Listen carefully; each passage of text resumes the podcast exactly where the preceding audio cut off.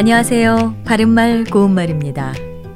오늘은 우리 생활 속에서 자주 사용하고 있는 환경보호와 관련된 용어 가운데서 국립국어원에서 우리말 다듬기 작업으로 정리한 표현 몇 가지 소개합니다.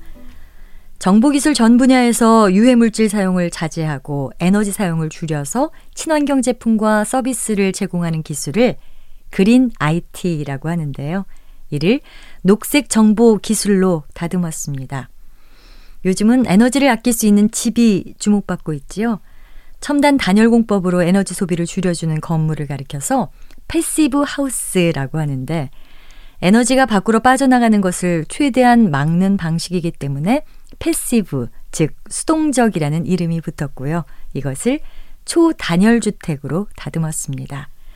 또 화석 연료를 사용하지 않고 신재생 에너지만을 사용해서 가정에서 사용하는 에너지를 생산하는 집을 가리키는 제로 에너지 하우스는 에너지 자급 주택으로 다듬었습니다.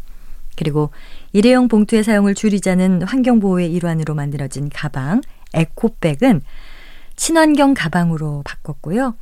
또 쓰레기 배출을 제로에 가깝게 최소화하자는 것인 zero waste는 쓰레기 없애기로 다듬었습니다.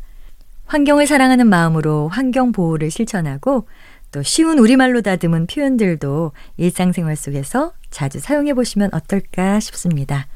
바른말 고운말 아나운서 변희영이었습니다.